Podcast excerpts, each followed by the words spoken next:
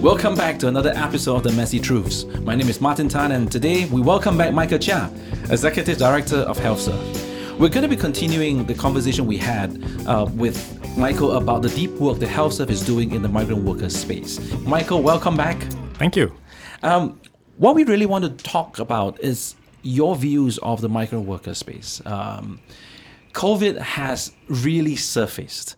Uh, if there are two main areas, I think, in at least from the work of Majurity Trust, when we look at the trends and conversations uh, among donors, among the government ministries, and general public, um, would be that of the migrant worker situation as well as mental health. Hmm. Um, these are probably the two uh, topics and issues that have really surfaced to the forefront. Um, and to a certain extent, within the migrant worker space, mental health is a big part of it. So mm-hmm. um, I thought we can spend our time uh, that we have with you today talking about these two things. What are your thoughts in terms of where we came from in 2019 and where we are now?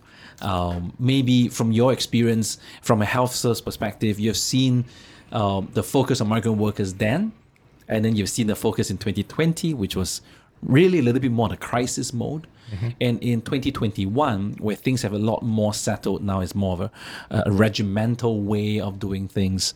Uh, some things haven't changed, some things have. So we'd love to take your thoughts on what has developed mm. over the over the last few years. Thanks, Martin. I think you know um, what was interesting was in back in 2019. This was pre-COVID, right? We um, we had a survey. We was we were thinking about you know, what are the areas of need? And one of the great needs that came out from the survey was, you know, the mental health and the mental well-being of the migrant workers were not really cared for.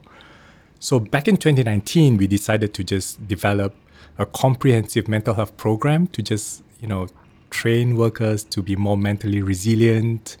Um, we spoke about what to do when you're anxious. You know, it's and it's normal to be anxious. You you will have these resulting symptoms, you know, and we didn't realize that the, the training material will come in so handy in 2020.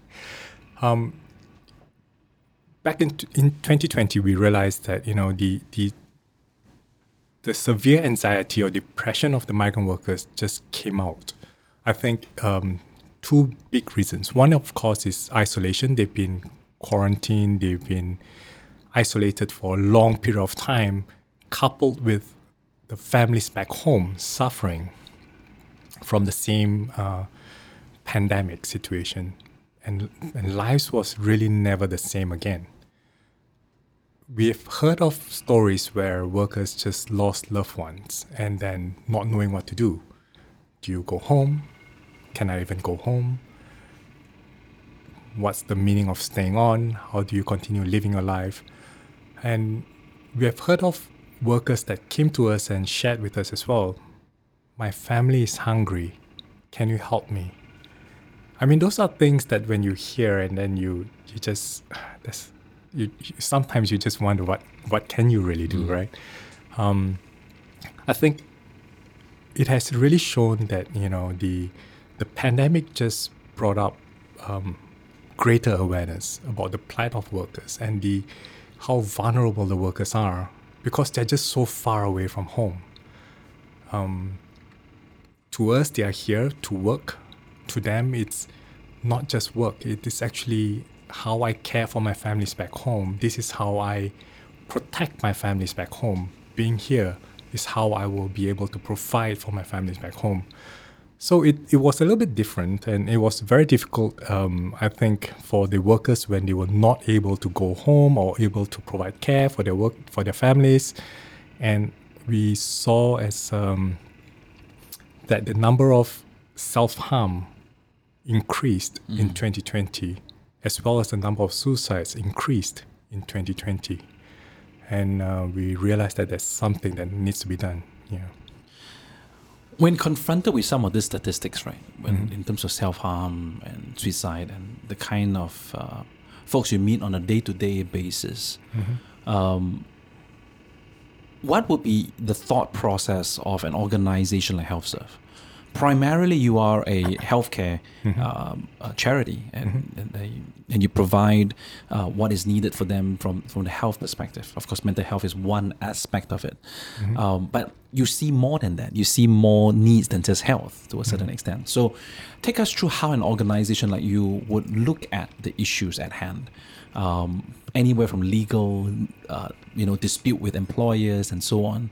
Um, how does one organization think through what is their core, but as they reach out to the migrant workers, they realize that there are a lot of all these issues as well. Do you pivot? Do you not pivot? Do you start a new program? Do you not start a new program? Do you get involved? Do you not get involved? Um, I think a lot of people listening to this podcast who are running organizations or are involved in an organization do face this kind of decisions, right? So take us through how you would uh, typically uh, work within the migrant space itself as you are confronted with some of these issues. Yeah, thanks. You know, as you just mentioned, the, the, the issues with the workers are really complex. It's, it's not that you can solve one and not, you know, ignoring the other. However, we are very aware that of the limitations within HealthServe as well. You know, is- we can't do everything. We can't, and we are definitely not experts in every area. So we remain very focused. Our focus is really on the well-being of the migrant worker. So we focus on health, the well-being, and we look into any um, support that you know the worker needs in this big area. Of course, uh, WHO has their own you know quality of life standards which we follow as well, which is the physical, the emotional, the mental care, the social and the spiritual care as well. So these are the areas that we actually generally look at. So it's kind of the quality of life standard, and HealthServe's um, role as we see it is to ensure that the worker will generally have such quality of life while they're here. Um, I think, you know, the important thing for any organization to really want to do um, good is to really understand what are the landscapes that and the needs are and then identify where are the you know our area of expertise and our area of contribution and are we able to sustain such work long term um, you know the the the biggest challenge is that we do things or we start something and then um, if at any point of time we cannot finish well actually creates more harm sometimes Yeah. than good so um, so at HealthServe we, we are very we remain very focused we want to remain focused on the health and well-being the quality of life of the migrant workers within Singapore You know, in our previous episode, you alluded to this, right? When you were thinking of starting the 24 7 uh, care line, a hotline. Um, it took you guys a while to decide. It was a, a, a major deliberation. Um, if you don't mind, take us through that process. Like, take us behind the scenes at how organization would would think through what are the trade-offs. Um, I think you have you have said that you know if you start something, you have to make it sustainable. How can you make it sustainable and so on. So um, it will be a really interesting thing to take an inside peek into the decision making process of such a major decision that Health have to do last September. So I think when we started thinking about the crisis helpline, we, we saw the need. Every, everyone actually was asking help. So why don't you just start a 24-7 helpline? And my always knee-jerk response to that is no, I don't think we're ready. We don't think we have the resources. We can't do this. Um, but um, somewhere early 20, 2021, when uh, we realized that the need was so great, we we decided to just look inwards and say, what are the what do you really need to do in order to start a 24/7 crisis helpline? And in fact, you know, our first first uh, model was to maybe even partner uh, SOS. We were just telling them, you know, you, you have the expertise. What if we fundraise for you guys, kind of thing? and you just take on a migrant worker segment. But they, they, they too came back and said that, you know what, we, we can't because, you know, we are overwhelmed by the number of calls from the locals as well. Um, but we're willing to train you guys. So we, and, and you know, uh, I was really pleased with, you know, that kind of partnership. So we, we decided to say, okay, if, if we were going to be trained, what are the things that we will need? Ministry of Manpower came to us and said that, you know, this is a great need, this is a great area of um, that they see uh, as a concern. Are we willing to to work on this? And we said, um, you know, there are other there are certain areas that we need support on, be it from the financial side to the empowering side to also awareness side. And I think I'm very thankful for such partnerships. You know, so we, we partner SOS to provide us training and equipping. Um, Ministry of Manpower supported us in terms of creating awareness and and also the manpower. And so we the, the last thing that we needed to do was then to create a platform and everyone always think that 24 7, all you need is a mobile phone. and it's far from that, right? So we, we, we needed to create a system that allows um, every caller to come in. We need to be able to record the calls. We need to be able to create case management. And we need to be able to allow the system to escalate should a suicide attempt occur. And, um, you know what? And and I re- I remembered we we wanted to to create a system in two months. It was to an, any IT um, developer, they'll tell us this is almost near impossible. But we had a very, very strong partner, and they said, We'll do this with you.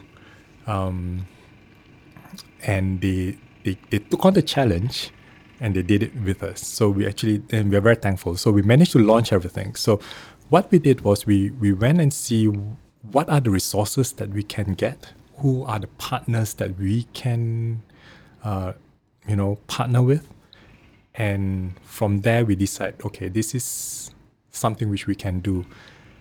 Um, and then we started hiring and uh, and interviewed people. We interviewed so many people in a very short period of time, and and uh, it's it's um, it's amazing how the team came together very quickly. And when we decided that this was what we wanted to do, every team members were, you know, we, we, we were very aligned because we knew that to do this, it means extra effort from every single person to get this done. Um, yeah, that's why I say the team was it's, it's really awesome. I mean, they they double up when needed.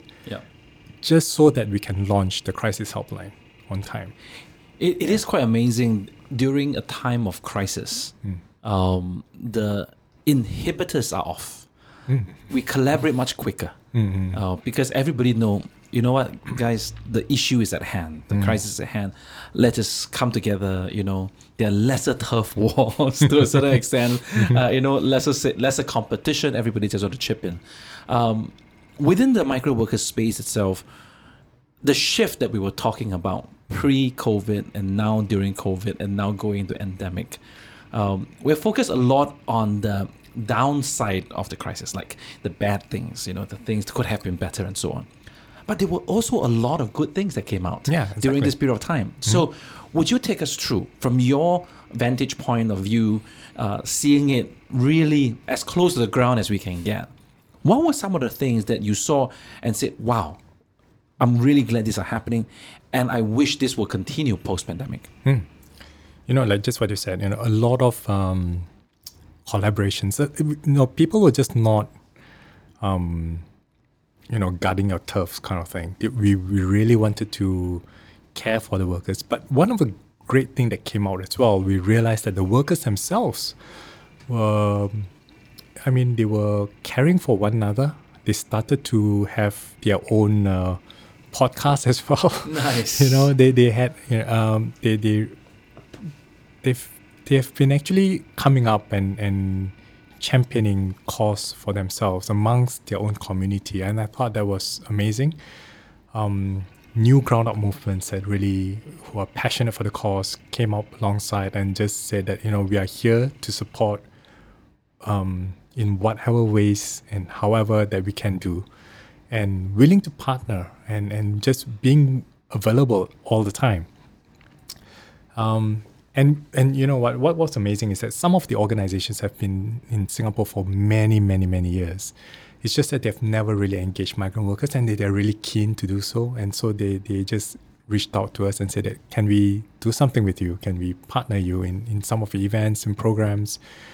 And I do hope to see this continuing. I, I think this brings everyone closer. Yeah. Just not just amongst the NGOs, I mean the communities as well. Um, the, the volunteers that volunteers in volunteered in the other NGOs suddenly get get an exposure to what a migrant worker's life is all about. They get to see the dormitories a little bit more. They really understand. Oh, so actually, this is what dormitory is really all about, or a recreational center. This is how it really looks like. Uh, that they have a mini mart and things like that, you know. So it, it creates awareness, and I think that's a beautiful thing. Mm. One of the one of my colleagues, Area of Hope, was talking about a meeting that he was in recently, mm-hmm. um, and how migrant worker support became one of the key pillars of a companies, and this is a fairly large company's mm. uh, CSR oh, uh, because they wanted to work with the grassroots, and they were the one that recommended, you know, why don't we actually do something for the migrant worker community in this precinct or in, in this ward or uh, mm-hmm. or area, mm-hmm. uh, which is heartening because yeah. I would say before before COVID, it would not have been the top line recall at all. Yeah. Um, you were mentioning about how wonderful collaboration had become mm-hmm. uh, during this period of time, uh, and you mentioned in a, a couple of uh, uh places during the, the podcast uh, about government coming in, Ministry of Manpower and so on. Mm-hmm. How has collaboration with government been this past two years? I think we have really, um, it's been good, right? Um, I guess the the part of working with each other and, and the trust that's been built, I think it's really there. Um, very thankful for them um, being willing to listen as well and take inputs. Um, I remember during the time when it was at the peak of the pandemic, you know, and, and everything was just um, quite messy. Um, we we had regular meetings, and I, when I say regular, I think it's almost daily meetings. I think, and uh, we will start calling and say that this is an issue here, there's an issue there. That how can we do this? Why why aren't this moving? Um, and and and they they do take our inputs and conversely, they, they will ask us as well. So how how are the things on the ground right now? Do you see improvements? Are we moving in the right direction? Um, are we getting the right resources on the ground? I think that kind of collaboration has really been good, and it's been like that since then till now. Um, to the extent that sometimes you know things are not always as smooth. Yeah, there's always things that needs to, you know certain form of escalation. I think Ministry of Manpower has really stepped up. I, I really feel that, and I think I'm very thankful to see that actually. Do you foresee this as seasonal, or do you think, from your experience in working with uh, the government ministries, that you know what this is going to be the new norm? I really hope it's a new norm.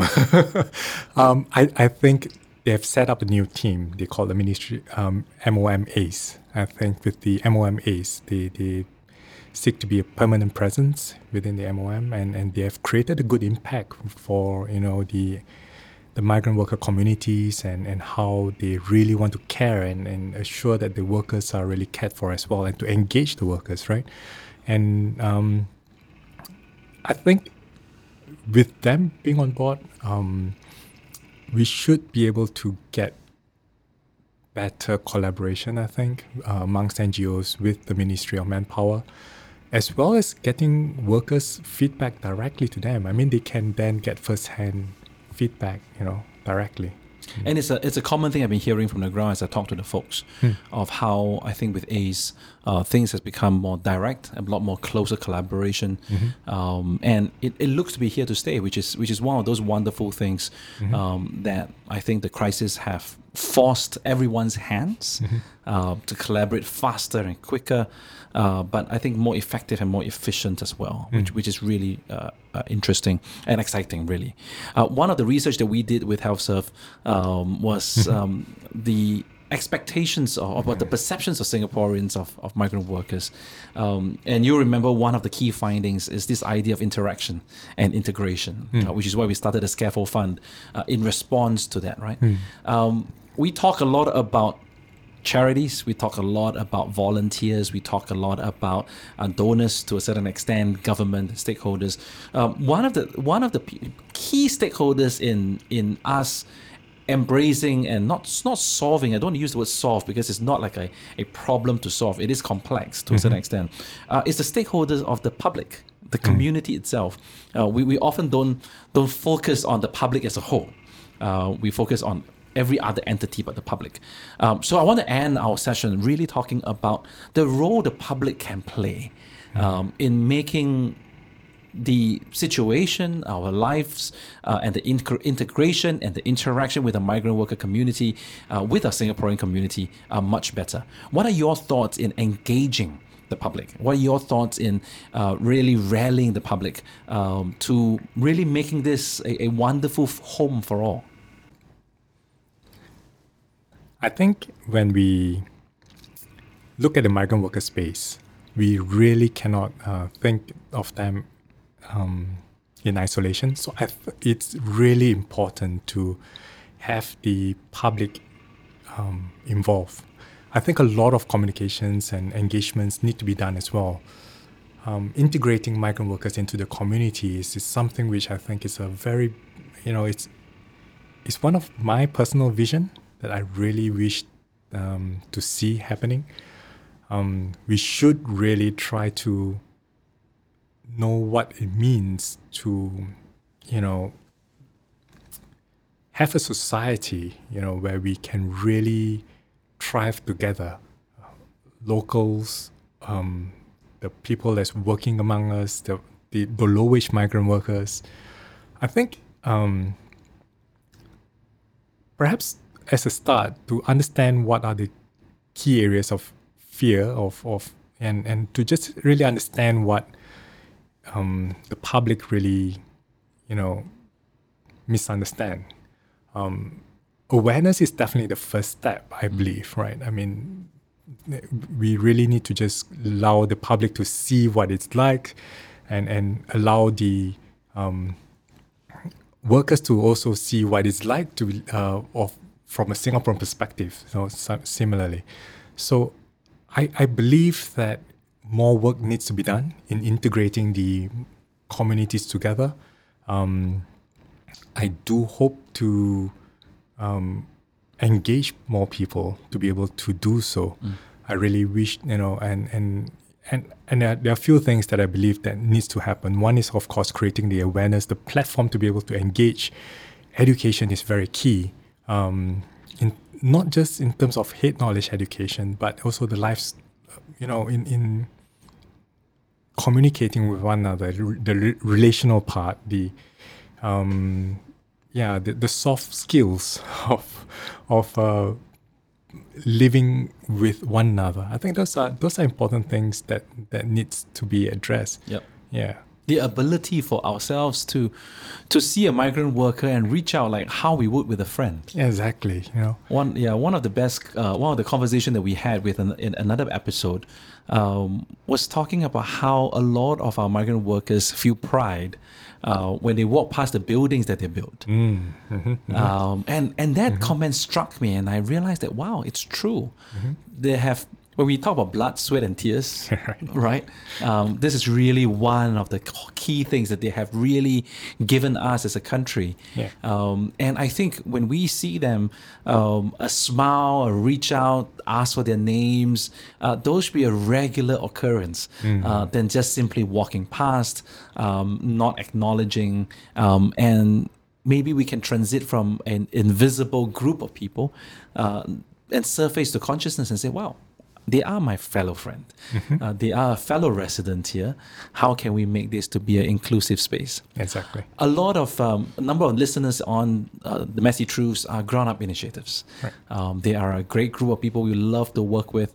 Um, we've supported quite a number who have done really good works on the ground. Mm-hmm. Um, if they're listening in right now, how do you think we can really promote interaction and integration uh, with the migrant worker community? What what are some of the ideas that spring up to you that mm. you would love for people to do and that Househelp would love to be a part of?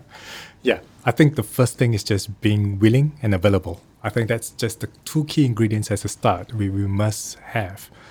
Um, then create the right platforms and avenues for tough discussions. There are things that is not complex and to be ready to know that they we, we, we are not here to solve all problems, but we are willing to work through the problems together.